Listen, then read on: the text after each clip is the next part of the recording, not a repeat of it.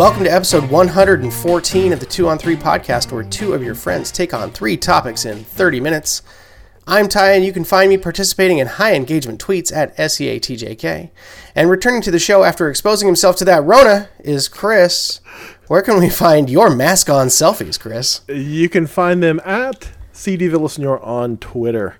And uh, speaking of speaking of masks, I figured out a way. Um, well, I, I stumbled across a way that uh, you can just take a handkerchief and you uh, you fold it and pleat it in a certain way, and then you use a couple of uh, of uh, hair ties, like um, and uh, make a make a quick mask for yourself. Okay. Yeah, and you don't have to sew or anything; it just kind of sticks in place. It's pretty it's pretty amazing. You stick a piece of furnace filter in there, and you actually have an N95. you got some. I have some furnace filter in the uh, in the in the in the uh, in the in the garage. Survivor's tip: If you're in a pinch and you absolutely have to have a mask, a piece of furnace filter uh, with some cloth around it will suffice. This is my. This is. I'm showing Ty my uh, in the in the Skype. I'm showing him my uh, pleated my pleated handkerchief mask. Your your gang do rag. It's you know the thing about using a thing about using a handkerchief is that I have a number of them, and they come in. Di- I have some different patterns and whatnot, so I don't have to wear the. I don't have to wear just a plain old weird like surgical mask out in public. So if I go to the grocery store, I just at least I can feel like I'm not like too clinical. Plus, you can pretend like you commit a train robbery. this, this is the other part. I could just wear like a, ba- a red bandana, but then that would that would cause me a whole other mess of trouble. I'm thinking. Well, I have some things to say about the good old coronavirus before we get started into the meat of the show, but Yeah. As you're all well aware, very little other than the ever changing and inconsistent federal response to COVID 19 has been going on for the last week. So tonight we're doing a little get to know your hosts by way of popular engagement tweets that have been going around this last week. We'll start with places we lived and, with time permitting, also review jobs we've had. We'll pivot into some nostalgia for public gatherings as we talk about our best, last, favorite, and worst sporting venues that we visited in person. And finally, in segment three, we'll engage with a tweet that I didn't post and talk about our top five athletes whose careers were cut short. Beyond the buzzer, we'll pause for Jatwa before heading to the OT for some odds and ends and callbacks, as you've come to expect. More than usual, we hope this episode entices you to engage with the podcast Twitter account and share with us the places you've seen and the people you've been. Interact with the show on Twitter at 2on3pod or hit us up via email at at 2on3pod.com. You know how much we love to hear from you. But before we get into it, I have to ask you, Chris, is it bad to drink 30 beers in six days? well, if you drank 24 of them in the first day and then just sort of tapered off, maybe that's okay. You, you find like you're you find like you're uh, find just just just gotta have to crack a beer like like oh beer 30 comes early. This is coming early. earlier and earlier every day. Uh, it's not so much, there's an amplitude to it. Some days is real early, other days I can make it to, you know, 3 p.m. When the days when I'm feeling really strong, 3 p.m. Yeah. That's Yeah, that's a. I don't. Uh, uh, maybe the first signs of trouble. Hey, it was I- rhetorical. Why don't you shut up now? How's your family routine holding up? It's actually not too bad. Luckily, my kids are a little older, which Right. makes it things a little easier. Um, finally, the schools are getting off their ass a little bit and uh, and making uh, making making the assignments again. They're starting to trickle out. So there's in the elementary school kid. There's some there's some study guides and and things to do. So. Um, when this whole first thing came down, we, we did set aside it. We did create a schedule that Yeah. goes from 9 a.m. to 2 p.m. We figured that was long enough, mm-hmm. and uh, and so we've been able to fill those things with uh, you know now we we get to supplement them with things that actually sort of quote unquote count. But uh, but so that's been it hasn't been too bad for us in that regard. Our foundation's starting to show some cracks. Yeah, Well, I just, I'm out of like, there's, I'm with them, we're with them too much. There's no, I, we can't go anywhere. I can't take anything away. All my power has been taken away. There's nothing for me to be like, oh, you're not going to be able to go to this or this is going to be a problem. I have no incentive structure.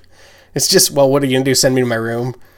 Uh, okay. Yeah, right. I'm already I'm already quarantined. Yeah. Yeah. What can you do? This is Yeah, that's a that's a trouble. I I'm trying to think. We're back flirting with Lord of the Flies around here. when my kids were younger. I mean, here's the thing. I've had this conversation with my wife. It's like you. It's not like you can't go outside. It's not like you No. can't leave the house. You know what I mean? So it. So we should more. I don't think we have been. You know, my wife and I take a, a short walk, sort of Yeah. before dinner, but not a very long. You know, maybe fifteen minutes tops. And we've done it only a couple of times, but we we're trying to incentivize ourselves to get out and just breathe the air. We were talking about like trying to put together an itinerary of like scenic pullouts on the highway. like we Let's can't go anywhere or do anything, but we can look at some stuff. Yeah, I think I I think I think we've sort of tricked ourselves too much into thinking we can't leave the house, and and there there's obviously more. I think we can be much more creative about it, and uh, maybe we'll challenge ourselves in the next week to be a little more creative about leaving the house and going to places that that aren't you know vectors, right? Okay. Well, let me know what those places are when you find them. I'll see what I can. I'll see what I can come up with. All the gates are padlocked shut. You know, I had to go out and run an errand today and really left the house in a car for the first time in a week since I last went to the grocery store. Wow. and I um, had to go to the pharmacy, and I decided I was going to go into the pharmacy because the drive-through too sketch. Got to like put my card in there. It's like the bank teller drive-through. I'm not. There's a lot of touching. If I go inside, I can. I, I, f- I figured out a system where I could take a shopping bag and just have her drop the the, the uh, prescriptions directly into the bag, and then I can pay at the pharmacy with just my phone. So I didn't touch anything while I was inside there. Okay. Okay. I held the bag in my hands the whole time. and so we get to the point where she wants me to verify my identity, and she's like, "Oh, can you put your last four digits of your phone number in the keypad?" I'm like, "You want me to touch that?" I've gotten really I good just about. balked. I've, I've, I've, I've been really good about taking a like a Clorox wipe Yeah. and touching keypads with that. Like I had to get gasoline, Mm-hmm. and so it's basically it's basically um, Clorox wipe to the to the to the handle to the nozzle, Mm-hmm. and then your car. Then get everything. Then then it's credit card in. Then it's push the buttons for my zip code with the with the Clorox wipe Right. card comes out, Clorox wipe the the uh, the card, and it goes back in my pocket. It Sure. back in thing. I didn't want to have to do that at the pharmacy, so I only planned to not touch anything. So I was very like, "No." You weren't prepared. You weren't was like- prepared for. The, I refused. I was like, no, I'm not going to touch that. you know, for your system, um, the ATM, for instance, uh, I, I have a pen or a pencil rather, and then also a stylus in the Okay. cup holder in the car with the Clorox wipes. So any hard keys get the, the pencil eraser, and any mm-hmm. touchscreen gets the stylus. yeah, I I I'm I've become of the mind that I'm happy to touch things with my hands only to clean my hands. Yeah, I'm even trying to eliminate that need. Like, I'm going to also clean my hands when I'm done. Don't get me wrong. I'm also going to sterilize, touch it or not. I'm trying to find the happy medium there. It's like I'll touch it with my hands and then I'll clean my hands. It's fine. Well, I'm spending too much time thinking about it because I'm just so frustrated with one, the slow reaction time for so many other states where it's just this attitude of we don't need to do anything until like we have an obvious problem is so absurd. I was talking to my wife today about I wish that we could find a way to communicate with people when it comes to epidemiology and these kinds of things in a way that they would grasp and understand. And I was saying just explain the concept of the quick killing virus or poison that spreads from person to person. And this idea that a perfect killer is one with a low mortality rate where you can walk around with it for a while. So high infection rate. If i'm around you i'm going to get it. And it's not going to kill me for three weeks. This is an ideal scenario to kill a lot of people. Yeah. and I, we just never i don't feel like that story is ever told. Like there's sort of this the news media does this kind of assumptive baseline knowledge the way they kind of uh, I don't know, do their thing where they kind of assume that you understand that if it's a virus, it's dangerous, it's contagious, whatever. And then obviously the politicians weren't incentivized to tell us the truth from the get go, Sure. one way or the other. But the thing that's driving me crazy about it is just the fact that we had all this time and this this lead up to it that we could have done something. And if you just change the scenario a little bit and consider how you'd view the government response, and especially people that continue to cling to I'm just going to leave that there. But you know what I'm getting at. Yeah. But like imagine, okay, I don't know, a force of essentially invisible assassins. They are sleeper agents. We know they're coming. A few of them are already here. we know with a certainty that there's not enough of them to actually defeat us to take over the country. That that some level of casualties will occur if these assassins are able to permeate our population. Mm-hmm. And we also know for a fact that if we all just hide and stay away from each other for three weeks, they'll just give up. Right? They're just going to give up. They're like, oh, you know what? We, we, we got a couple people, but this is too much work. I'm out of here. Yeah, for the most part, and yeah, exactly. For the most part, that's that's true. But is- we ignore the threat. Like we know it's happening. We decide we're going to ignore it, and now we're at the point where, I mean, nearly a thousand people died today alone. I just imagine the related presidential approval rating if these were actual killers in our midst, Right. And that we just this was the approach. Well, I mean, this is this is the and then this is the problem with. I mean, it's New York City, right? I mean, hey, course. shout out to Washington for our line. Our Very line proud. is Very Our, proud. our line has been great. So shout out to the state of Washington, especially the King County folks who who got a who got a, a punch in the mouth early, and I guess we were lucky in that it was you know it was it was it was super deadly, but it was in that one home Right. in in Kirkland. So everyone immediately went the hell. yeah. and, I mean, like- these and- assassins, they really went up in that old folks' home and, and laid Yeah. waste. And so it was so close and it was the very first real thing that happened. Mm-hmm. And so the state of Washington sort of got it right away. We we understood it very very quickly. And so so good on good on the state of Washington.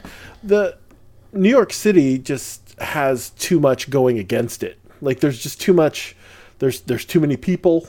There's not enough discipline and it just and it's and it's just it's just out of control. So I don't know what they need to do.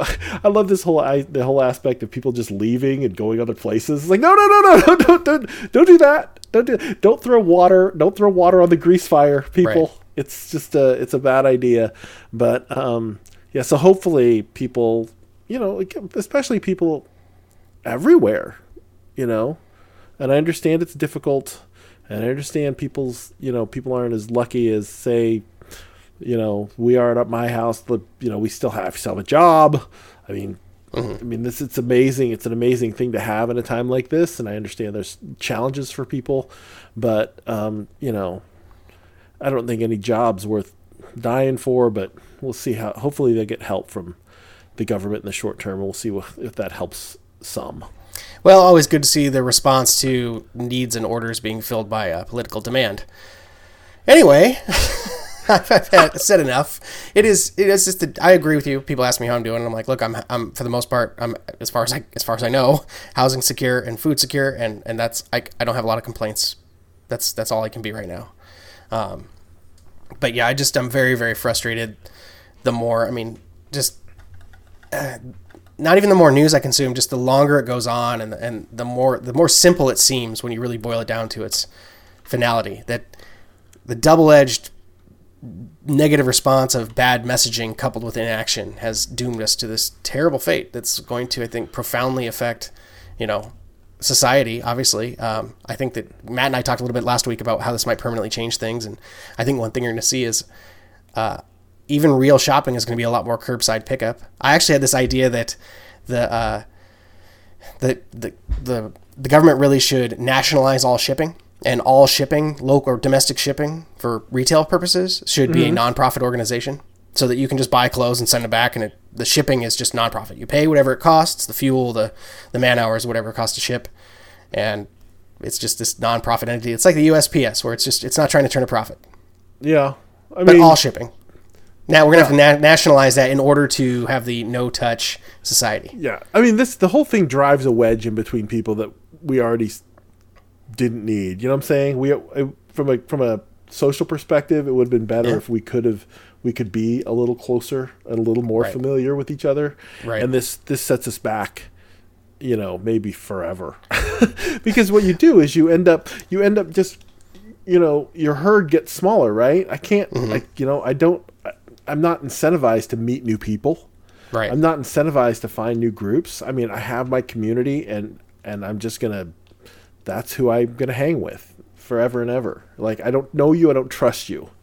You know what I mean? I don't know how you live your life. I don't know. I don't know if you're careful. You know what I mean? Right. That's these are these are things you have to take into account now, which is just too bad. It just makes it makes me a little sad in that regard. Well, it makes me wonder if it's going to ruin friendships. Like, I'm sorry, we can't be friends anymore. I've seen how you live, and you're irresponsible. I mean, yeah, I could ignore. I could ignore it when it wasn't like affecting me directly, Right, but now. we can, we can be friends on Twitter, but I'm not going to hang out with you.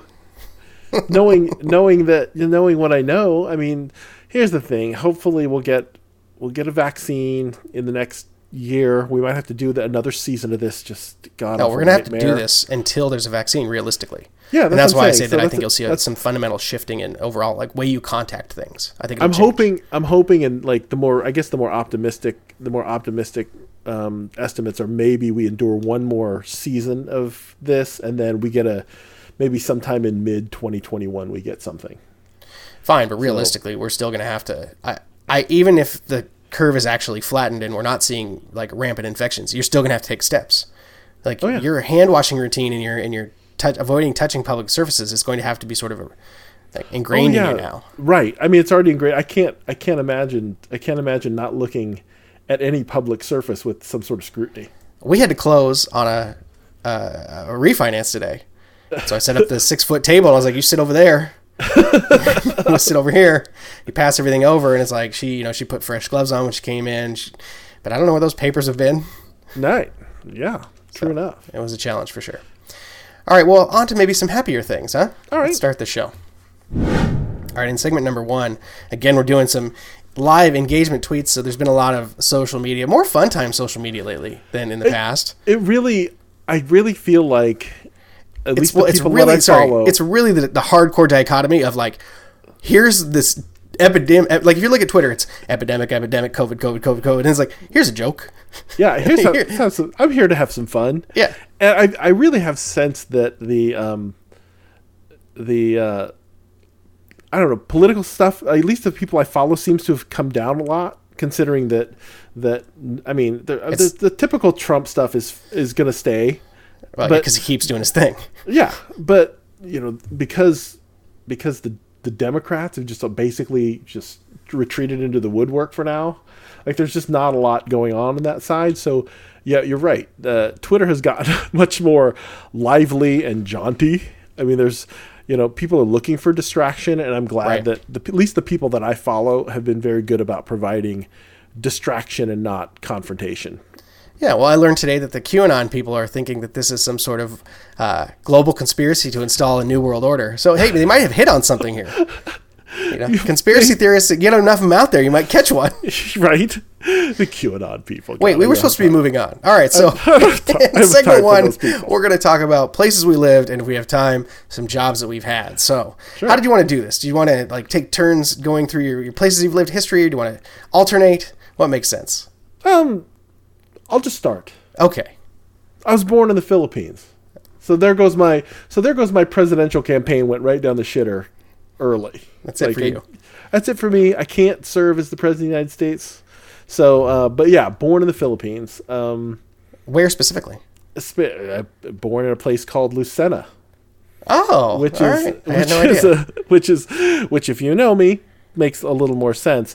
But what's okay? So anyway, it's my daughter's name. I'll just say it because we, we generally skirt around these the edges of who our family is. I'll yeah, I've decided. that I call my. I've decided to permanently start calling my children by their uh, age. by their age as their proper name. But what's funny is because I named her that, and everyone everyone I know knew the story about that. I had to go in and change th- that clue in all of my like online things. So all of my I know like oh god I gotta go in. So all the important accounts that I had I had to change, which is funny. How long were you in the Philippines? Not quite a year. Okay, so you came over when you were a baby, baby. Yeah, yeah. My uh, my brother and sister are older than me. I'm the youngest, so uh, we uh, we skedaddled um, we skedaddled early for me. Okay, I was born in uh, glamorous Spokane, Washington. Woo! I don't have anything, anything interesting to say about it. I can, you know, we lived in a number of different places. We were not housing secure at the time. Um, but uh, coming to, well, I lived there. Well, rather lived there. I guess we left when I was right before I turned five. So the summer before I turned five, we moved to uh, Brooklyn, New York. that Did you know this sidebar? Hashtag sidebar. I knew that. I you knew know that you lived in New York. I knew you lived in New York City. Yes. Uh, hashtag sidebar. Did you know that the New York City analog in Super Mario Odyssey is called New Donk City, the Big Banana? New Donk City. Yeah. I just want to share that. What's next for you? Oh, so hilariously, um, one of the first places we had moved from coming over um, was a place called Philippi, West Virginia. So Philippines, Ryan Phillippe? right? Kind of yeah, like Ryan Phillippe, West West Virginia. So my dad was he wanted he he wanted he kind of a small town guy, so he wanted to find a small town kind of place. So he was looking for some places until we finally settled. But the first place he tried on for size was a place called Philippi, West Virginia. So I don't know what it was like for Filipinos living in West Virginia, but that one didn't stick. So I can't ended up- imagine why. I, I don't know. It just was, you know, there. All I know from Philippi, West Virginia, is some snowy pictures, and my mom not looking like terrifically happy. Like, you know, you come from the Philippines, you move to the, the West Virginia, and it's snowing. It's like, no, this is got, this can't be, this can't work out. And then we went to a place called Rosa Rosiclare, Illinois, which is on the Ohio River near Kentucky Okay. The thing about Rosa Rosiclare is when I was a kid, up the road about 15 or 20 miles is Cave-In-Rock State Park. And you know what Cave-In-Rock State Park is famous for? It's very familiar to my ear, but I can't place it. It's where they have the gathering of the juggalos. Right. Yes. So if you can imagine, it's just it's just barren river like Ohio River rural backwater Illinois, Kentucky, Indiana. I mean it's I can't. What What was your dad doing? Did he I don't know I don't know. He's like, these are the kind of Americans I like. Yeah, I don't know. What year is this? I, this is like the early 70s. What could it have been like in the early 70s? I have no clue. I tried to think about it, and um, I have no idea. I really don't. I'm just I like I have no idea what my dad. He, he was he was again regional type sort of rural regional hospital thing, and and again Rosiclare was fine, but it was too far away from anything. So I'll just make the next jump is Carlinville, Illinois, which everybody sort of like knows me as from Carlinville, Illinois. That's that's where we ended up. That's a bit how you represent yourself. Ah, yeah, That's where you spent 626 most. yeah, it's- Yeah. it's Carlinville, Illinois, six two six two six, the best zip code, the best zip code in uh, in the world. Seems pretty lucky. Yeah, and uh, and that's where I essentially that's where I grew up. But it, you know, but I think again, it's like just an hour outside of uh, a little more than an hour, hour and a half from St. Louis. So it it it, it filled some needs. Right, like some, we're not out in the middle of God, who knows nowhere. Like at least it was, it was a small town, but it was close enough to big stuff. So it was, uh, it was, it was something that uh, is where we ended up settling. Do you have any memory or any information about sort of was your dad kind of because there was a lack of medical professionals in those first couple of areas, a place where he knew he could find a job, like he knew there was a Oh. need. Yeah, for sure. And there was a, I mean, there was a, there was a need in the early '70s. There was a total need for online, uh, for online, for for uh, small town doctors. He must have been like the only brown person most of his patients had ever met. Oh yeah, I mean, when we moved to when we moved to Carlinville, we were the Brown family. We were it. I mean, literally, nobody else. It's just white farm folks and this Filipino family. Kind of crazy, but I mean, I have a little bit of a Cliff Curtis look in the sense that I can blend in. Like it's better when I've been in the sun a little bit, Right. a little, little more neutral. Right now, I'm the whitest I'll ever be. Yeah. Um, but yeah, I, I can kind of like I, I've met Mexicans who think that I'm Mexican. I have sort of almond shaped eyes, so I've met Asians who think I'm part Japanese. Um, Right. Yeah. Yep. I, I no, no white people look askance at me. right? So that's the uh, that's that's the same with me. I sort of I tend to blend in with with wherever I'm at. There, you know, it's like I'm sort of brown enough to be amongst the brown people who I'm with. well, you have unending charisma, so it helps you. That that thank you. So nice. Well, I bounced back from the East Coast after, uh, I guess it would have been 1986. Um, back to Sedro-Woolley, Washington, where I got my first Ce- real taste of Sedro small town Woolley? living. Sedro-Woolley. Woolly. yes, two O's, two L's in Sedro-Woolley. Uh, we weren't there very long though, and we moved down to Lynnwood, and I spent the lion's share of my sort of elementary school years in Lynnwood before bouncing up to the border and living in Blaine, Washington for a couple of years, followed by, followed by Nooksack. Those are not too far apart from each other, and not really anything interesting to say about those either. See, I didn't have any fun immigration stories. I'm just this white kid bouncing around from big city to small town and, and hating every minute of it. That, I mean, that's obviously What hard on see a small t- Oh, Siri's What? listening. serious listening. Sorry. the the um but yeah so that's i mean obviously hard on a that's obviously hard on a kid like Yeah. just bouncing around as much as you did i mean like at least once we settled i think i was three or four years old by the time we hit carlinville and then we were there for i was there for all the way through college Yeah, my moves are like third grade, sixth grade, eighth grade, yeah these are hard those are Yeah. hard moves for a kid and then my final move uh, before I came back to live in Seattle was um, to go up to Eagle River, Alaska, and that was before my sophomore year in high school.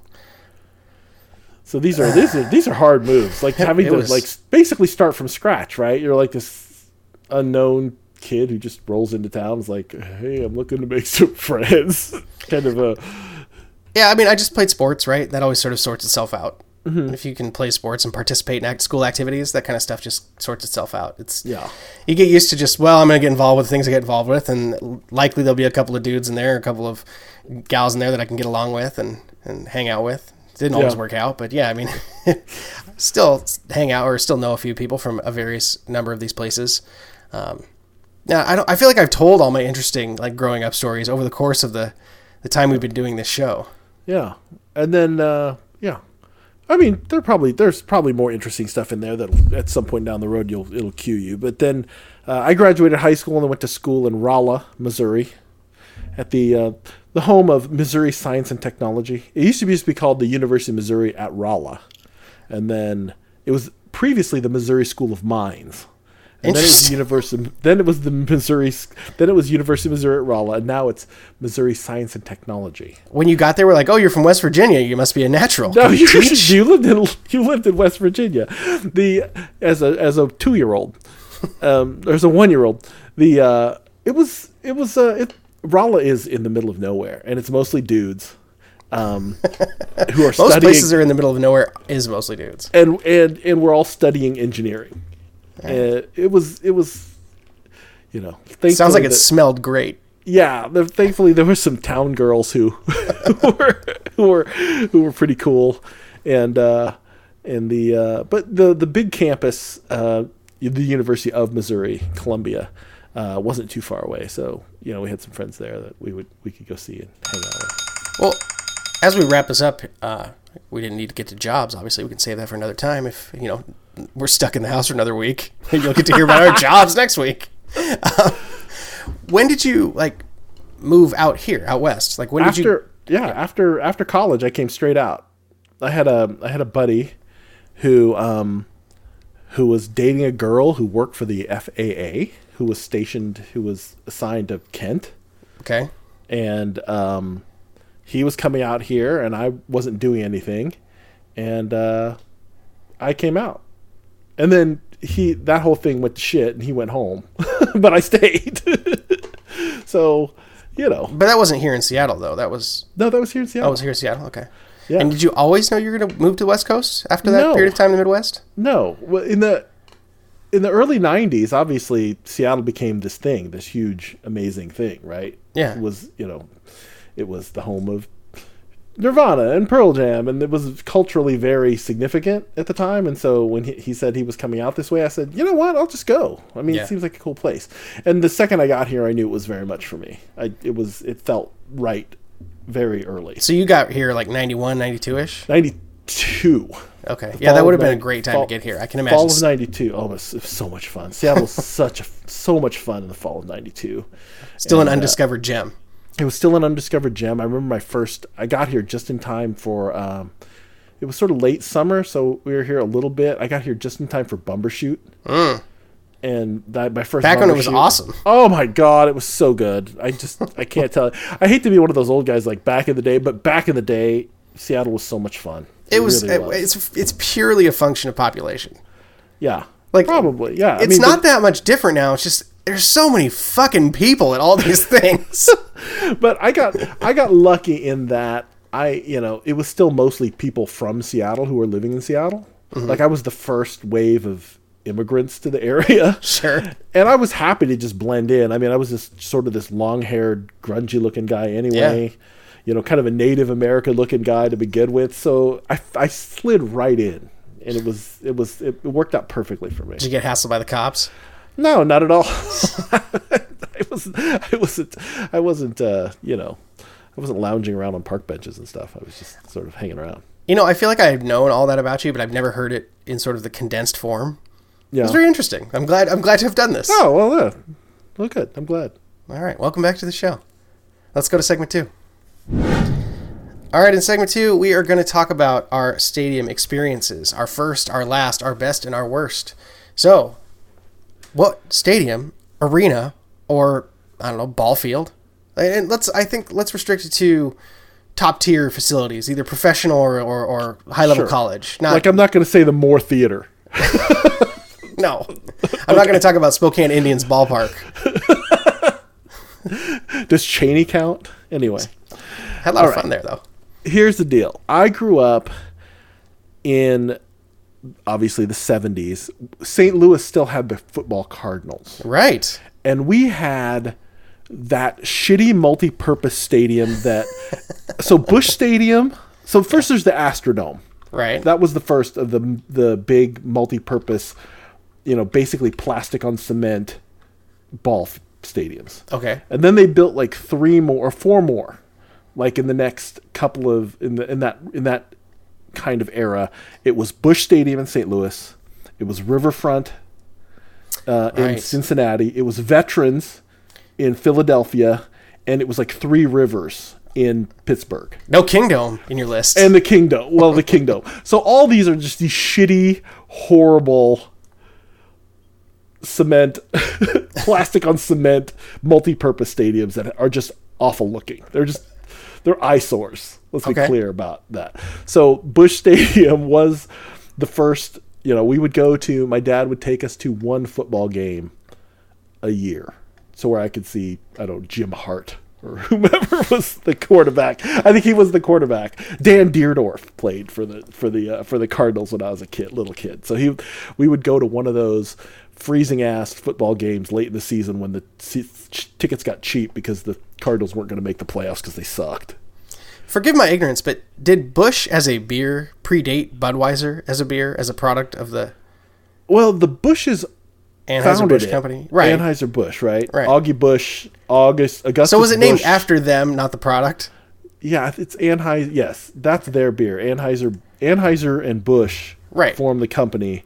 The Busches run it, and my sister actually went to college with one of the Busch, Augustus Augie Busch the fourth, maybe. I'll have to ask her, but I was like, well, you should have dated him. So, Because yeah, for clarity, the the Busch Stadium we know presently is the third version of Busch Stadium. it's a, I think it's a second version of Busch Stadium. Well, so there's new Busch Stadium, and then did they refurbish it, or doesn't Uh, there's a no. I don't think. I think. I think the first Busch Stadium was that shitty alien, the spaceship, multi-purpose, gross multi-purpose stadium. okay. But that was my first stadium. That's Busch probably Stadium my too. worst- That and my multi-purpose one worst- you're talking about. and my worst stadium. It's That's in the first, is, it- you couldn't get a worse stadium than that. It's terrible, yes, it was called the Civic Center Busch Memorial Stadium. I've looked it up. awful. Just a terrible stadium. Just god awful. Well, my first was on the other end of the spectrum, uh, Madison Square Garden, to see the New York Rangers. Nice. Yeah, See, I- that's a that's a building filled with history. I didn't give a shit at the time. I was like six. uh, it's just a fun story to tell. I wish I had like cool MSG memories, but the realistics. The, I mean, that was my first, technically speaking. But the the spiritual first for me, it's like my spiritual virginity, Yeah. uh, was the Kingdome. yeah. Dad That- brought me to the ball game in the summer. You know, back when I was doing the divorce kids summer with dad scenario. Uh, yeah, yeah. The uh, again terrible stadium. I mean, I Just spent- horrific. I spent many evenings in that stadium. You know, in the in the in the outfield, yelling at Buhner and Griffey. Why are you yelling at our good players? Things, good things. I was yeah, I was really good Supportive things. things. supportive things. But the uh, and you know, and in all fairness, I got to grow up in St. Louis when you know we had you know a world championship team. Like I got to see Ozzie Smith Right. play and those kinds of people. So I mean, it's a terrible stadium, and you know, in college we used to get bleacher seats on the weekend. The I think bleacher seats, literally, bleacher bum was something like six dollars, Yeah.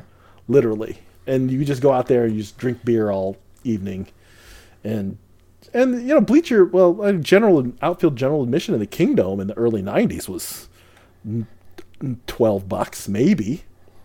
You know, and I mean, that was a pretty good way to kill most of a Friday night and then just, you know, exit yourself into downtown. So they were terrible. They're, they're, they're awful stadiums, but I have good memories. they're fairly decent memories in them. All right. Well, what's the most recent? The last stadium you visited? Well, you know, I visited both of the Seattle stadiums recently, and um, and they're, you know, but neither for sports. Okay. I I was gonna say, why were you at Safeco? I was at Safeco for Pearl Jam. I think it's the last Oh, time okay. I, I went to I went to I went there. So, but I mean, I haven't been to a I haven't been to a baseball game in years. I've missed a couple of years now. It used to be that I would never go at least I would never go a whole season without at least going to one home game. Mm-hmm. The last couple of years have broken my spirit. Yeah, I mean, it's just no fun. I mean, it's just a it's a bad product. But uh, and you can't go to Seahawks games. I think I got I got tickets to to a Seahawks game a couple years back, and I didn't have a good experience there. No, Like, no, I don't know. It's just too drunk and too weird. Like, Depends on where you get- sit. Yeah, people get people just are not pleasant, especially when the team's losing. Like, I think we lost. yeah. And people are just like people are not people are unpleasant. Uh, well, that's not exclusive to the Seahawks game. But the uh, but back back to can I can I can I hop back to best? Oh, sure. So the um the old checker dome. No, first. We're not First- at best yet. Best is Oh, no, next. first, first. This might be first. This close, is close to first and maybe close to best. Was the uh, in St. Louis we had the Checker Dome, and they called it the Checker Dome because um, it was uh, I think it was first sponsored or owned by Purina. okay. So it had the checkers on the top. So it Yeah. was the yeah. So it was the Checker Dome. It's where the uh, St. Louis Blues played, and they would have like the Harlem Globetrotters would come there and they'd have concerts and stuff there. And I spent tons of time in that building, just going to concerts and hockey games and. Purina was it like founded by people like from Ch- Czechoslo- Czechoslovakia? Purina. I don't know the history of Purina, but there's a there's a there's a guy I went to high school and college with from my town who uh, I think is a fairly senior guy now these days at uh, Purina. So Interesting. I don't know. It's, uh, pet food, man. It's a big, it's big business. Am I mis- misremembering that though? It's not. It's not the Czech Republic that has the. Who has the checkerboard soccer uh, kit? It might uh, Croatia. Croatia. Damn. All right. Are they the they the red and white checkers? Yes. I hate it when I make a joke and it's wrong. well, my most recent was uh, Alaska Airlines Arena at Hec, Hec Edmundson Pavilion, as we call You it these spend days. you spend a lot of time there. Well, I, you know, having season it? tickets to anything is like owning a boat. It's just what you're doing. Did they redo that place a little while ago? it's been like 15 years, but Oh, oh, I thought they redid it recently. no, it's it's a perfectly nice basketball. Well, I'm sorry. So they've done some, they did some like uh, upgrades inside last year, but Oh, Okay. I mean, we're talking about like new carpet, new paint, new seats, not like any major structural changes. Okay. But they, they, they gave it a little bit of a they gussied it up a little. Yeah, uh, certainly. Actually, it's funny because some of the more expensive seats used to be these like removable seats on bleach on, on fold out bleachers. And I was like, I, we'd sit down there every once in a while. I'm like, I'm never paying for this chair. I'm never going to sit down here to pay to sit down here. It makes no sense. I would now probably. That's fixed finally. Like Oh, Okay. like literal literally fixed. They are immovable seats. I would might pay the premium these days. Not these days specifically, certainly. Yeah. Well, Squeezing those nickels. What's your best experience? This is a tough one, I think. This is the hmm. hardest one to pick for me. yeah. Best experience. Well, see, I said experience. I guess best stadium is the true Like the of best question. stadium I've ever been to. Yes. Oh, I mean, for I mean, I don't know about the quality of it, but certainly the history of it. I, I did I did get a chance to go to a uh, a Yankees game at Old Yankee Stadium Okay. before, yeah, before they wrecked it out and built that new one place.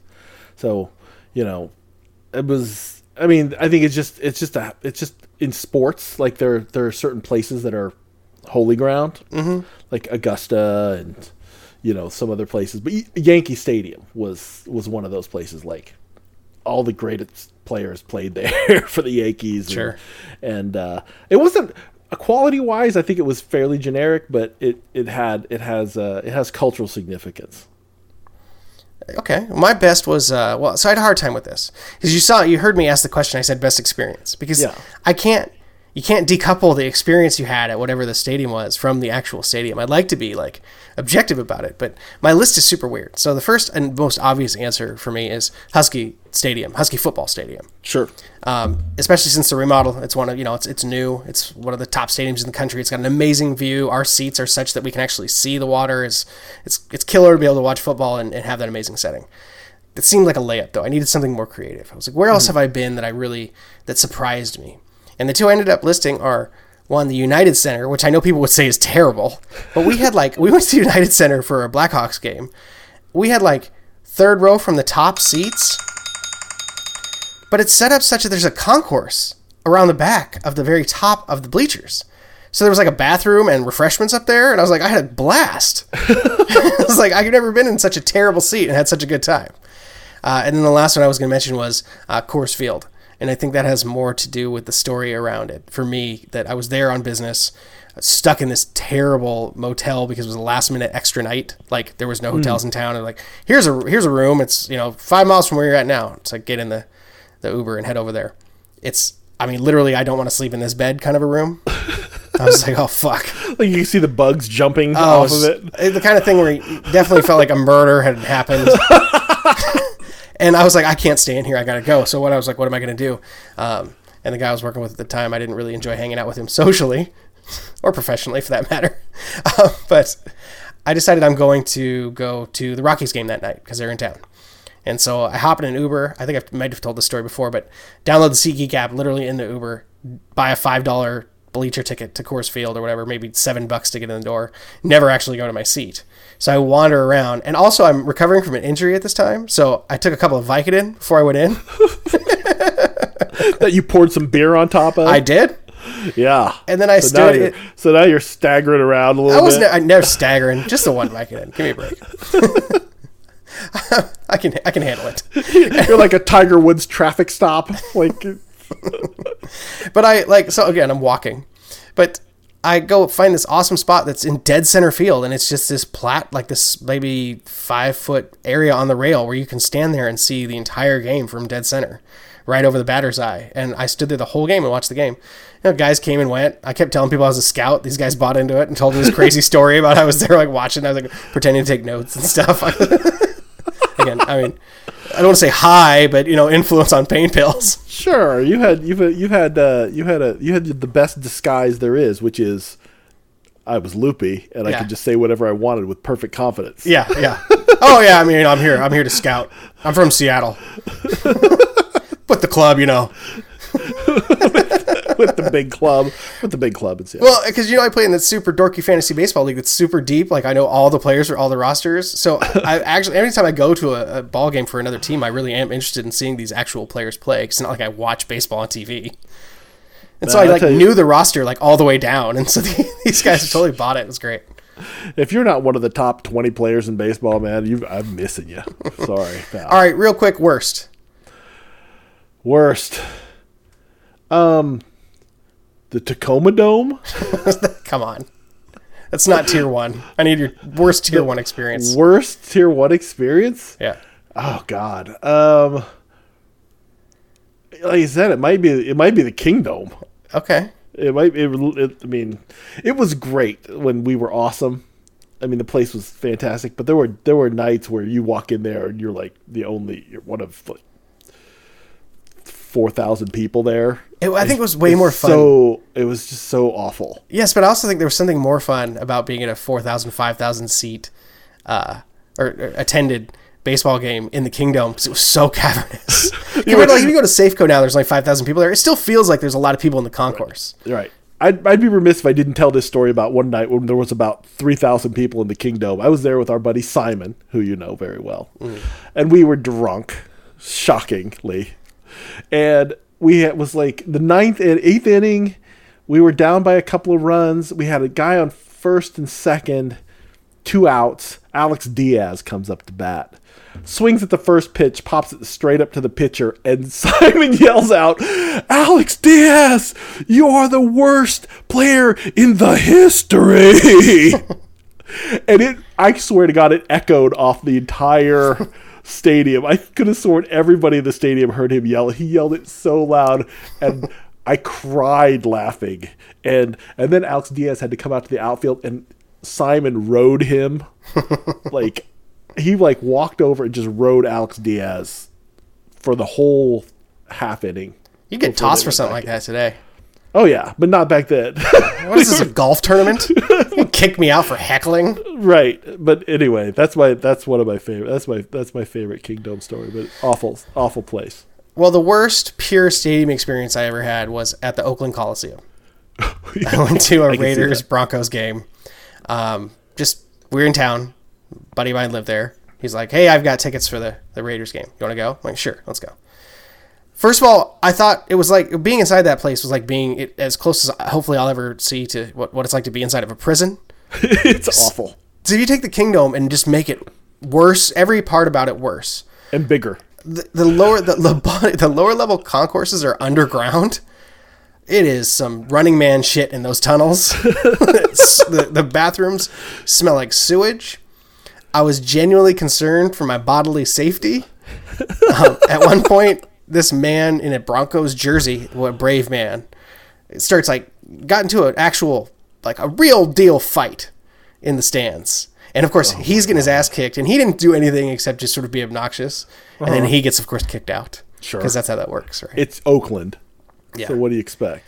And then uh, I, I'd be remiss if I didn't at least mention that I have seen a baseball game at Tropicana Field Ooh. at Tampa Bay, and that was they had like the weird carpet turf, not like the some kind of weird between field turf, like it's like field turf version 1.0, like somehow, somehow even Yeah. worse than yeah, it's bad. Okay, so my Oakland County Stadium experience is completely That's a different. different stadium though. No, it's Oak. That's it. That's The Oakland Coliseum is not the same as old Oakland County. Oakland County. That's it. Oakland Stadium. The where the baseball game. The baseball. Now, but they didn't always play there, right? No, they always played there. Okay, all right, sorry. Like with ten miles of foul, foul, Yes. ten miles of foul territory. Yes. Anyway, so I was there for Day on the Green in 1990, spring of '92, Mm-hmm.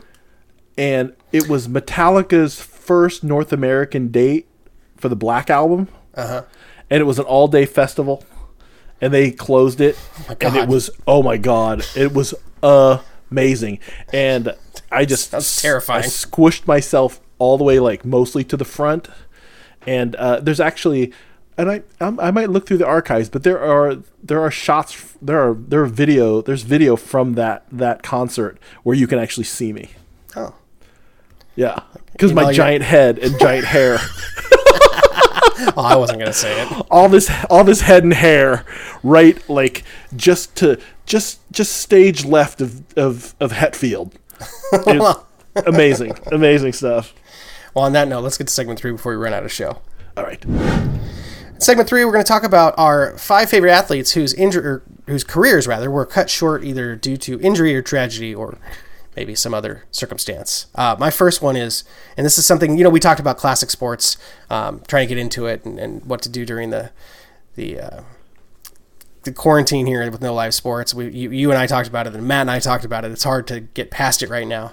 Yeah. Um, seeing a lot of Bo Jackson highlights lately, really, I, I, I- felt Bo Jackson deep in my heart back when I was a kid, and it was such a bummer when he got his hip blown out in that when blown out whenever he got the injury in the that Bengals game. And all I remember is my mom, like people were so amazed that whoever that guy was that chased him down and, and oh. tackled him in the open field, which is just something that never happened. It was absurd that that happened at that point. Um, I remember my mom very specifically saying, you know, all these guys talking about how great this guy was at chasing down, how incredible this tackle was. And nobody's talking about how great of a run that Bo Jackson just ran 85 yards, and they're not talking about it at all. Bo Jackson was so strong he ran out of his hip. right. The guy had his, his hold of his leg, and he just Yeah, and he just ran clean. He he ran clean out of his leg. That's how strong he was. He was amazing. That's that is one of the that is one of the more uh, one of the more tragic tales of just a guy who played hard and just got hurt. Yeah, I was watching highlights of Bo throwing seeds from right field when he was on the Royals. Just disgusting elite athlete in every regard. Like right? taunting people from the outfield, like run, run. do it. Yeah, crazy. My I'm I'm going to start with uh, one that's a little more tragic, which is Monica Seles. Oh yeah, Mon- Monica. Mo- Monica Seles was poised to run off every women's major for the next five years. Like she was crushing Steffi Graf every time Yeah. out.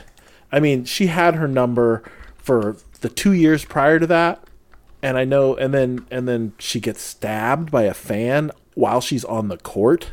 yeah, with like a kitchen knife. I mean, the fuck, man. I mean, and she was obviously never the same after that. How could you be? Mm-hmm. And then, of course, Steffi Graf ended up winning like 21 majors, but, you know, Seles would have won 25. I mean, I, I just don't think she just was poised to do that. It wouldn't have shocked me if she reeled off 25. It's wild because at the time I was so young, it felt like you know, and Monica was so dominant that just in her first two years as a pro, that it's it's weird to think that that, that stabbing only happened in like her third full prof- third or fourth full professional season.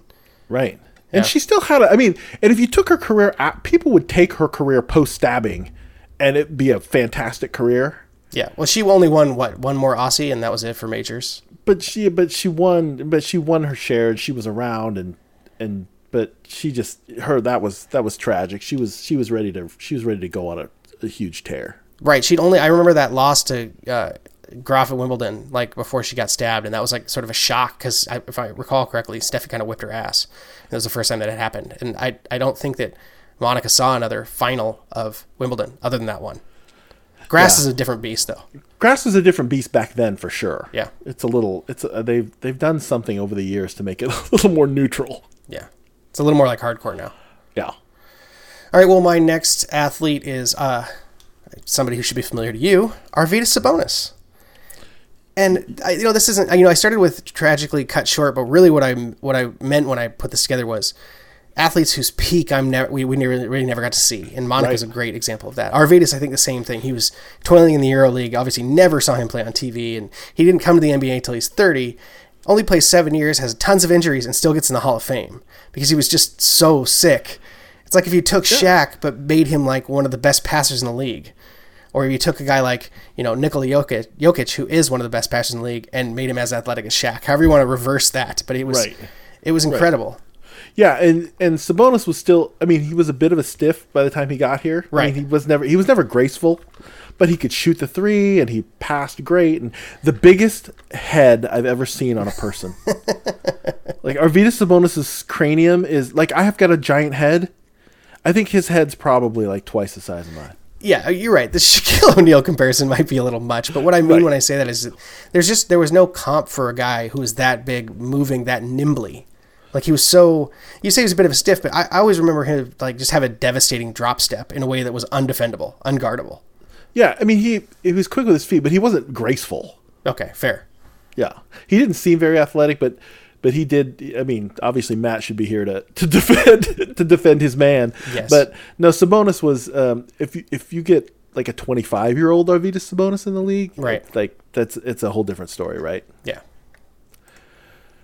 What else? I've got I've on my list. I've got Payne Stewart. Oh, Payne Stewart. Man, Payne Stewart. I mean, this again, golfers, you know, have long careers, and he, you know, he he was racking up big tournaments and majors, and he was. I think he was probably just starting to get. You know, he was already going. He had a lot of momentum in his career, you know, and you know, cut short, obviously, by that terrible airplane crash. Indeed. Uh, I- yeah, I guess my memory is that he's he was getting older by then, or no? He was, yeah. I mean, but again, I mean, he wasn't that old. No. 42, So was- 41, 42, something like that. Yeah, was he that old? I don't know. I don't know, but uh, it, but uh, you know, he was he was such a big he was such a big part of the game at that point that um, that to, you you felt like you felt like it was uh, it was um, it was premature. Regardless, I guess he was forty. I guess he was in his young forties. All right. Well, my next athlete is uh, probably a name that maybe isn't familiar to anyone who's not a baseball fan, because he never got out of my uh, well wherever the Marlins play. Is it still Miami? There's, I assume I. Florida, yes, it's in Miami. Uh, a young pitcher by the name of Jose Fernandez. I think he was 24 when he passed. And this is a tough one because it's one of those that, by all accounts, he was being irresponsible and it was self inflicted because he died by boating under the influence. Mm. He ran his boat up on some rocks and flipped it. I believe Right. didn't just kill himself either. So unfortunately, uh, but just purely, purely from athletic perspective, he was just like the first modern baseball player I can recall to break the unwritten rules of I'm going to have fun and I don't care whether or not you like it. Um, like I'm going to smile and laugh. I might taunt you a little bit, but it seemed like the you know he did it. He kind of took the the BP attitude all the way out on the field and in a way that the other players kind of appreciated. And he's responsible for one of my favorite all time gifts, which is uh, Troy Tulowitzki, uh, superstar shortstop for the the Rockies at the time, rips a line drive right back at him. And Fernandez like snaps it up, like snaps it up. I mean, it's bang bang. It's almost impossible that he catches it. And Tulo takes two steps out of the box, still has the bat in his hand, stops, stands up, and goes, "Did you catch that?" And Fernandez just nodding and smiling at him, like walking around the mound. It's just, it's a fantastic gift. It was a fantastic moment, and it was the kind of player that I thought was going to have a, an incredible ceiling and and just, uh, well, irresponsible behavior as a youth. Yeah, that's that happens, especially you know to young and young, rich and famous, right? Yeah. The uh, I put, I put Tiger Woods on my list. The knee or the car crash, though. the, the maybe both. Yeah. The pain I pill mean- addiction. Yeah, I mean, it's hard to say that a guy who's done is who's won 83 tournaments and 15 majors has underachieved. but he's underachieved, and it had it again. It had to do with a lot of factors. There, there are literally books written about it, Yeah. so you can look it up. But there are, there are, there are, there's essentially a missing decade in his career and the guy still won 80 is still won you know he still won 83 tournaments and 15 majors and Yeah. basically had had a nothing decade He should have more than 100 victories by now. Like an uninterrupted Tiger career, he has easily more than 100 victories. yeah i mean it's so it's a funny thought to put him on this list but his like a, a career that's been derailed by injuries but it definitely has been I- It just would have been so much more fun for him to be at the peak of his powers when we got that new generation that came in, instead of him finally clawing his way back to beat them. But which was, of course, cathartic for so many of us. But it would have been awesome to have that sort of, uh, you know, that kind of Jordan factor where it's like, I don't care who you throw at me, like keep bringing these fuckers out. right even if he has like a natural career arc right yeah, he still he still wins 100 tournaments easy yeah. Yeah it's a it's it's it's crazy to think about it All right, next on my list is uh, Brandon Roy. And that's actually how this list came to be um, sometime last week. And Lord knows I have no idea which day it was because I'm not keeping track. Uh, Rob Perez on Twitter. Uh, you might know him as Worldwide Wob if you follow uh, any NBA Twitter. Um, he posted, Hey, I know a lot of your, you got a lot of weird old memorabilia in your closet. You know, pull it out and show me. And so I had to pull out my two Brandon Roy jerseys and my Gilbert Arenas jersey to go side by side. and be like, when you're a Pac 12 fan and you can see the talent, but it just never works out for you. Right. Yeah. Right. That's just yeah. He just had his bad knees. Right. He was going to be like my guy. I, I had actually consigned myself to rooting for the hated Blazers. The Sonics had already left town. It was a perfect time. Brandon was going to be my guy. and his the cartilage just went away. Yeah, six years of basketball. That's all I got. I'm gonna throw. I'm gonna throw one more basketball player into the Grant Okay. Hill. Oh yes, Grant Hill. and his paper Gave- mache ankles. Well, he basically he shouldn't have played that playoff run Right. on the ankle that he had. He did it because they had an outside chance, and he he's that basically- dude. And he basically cost him his career. Yeah.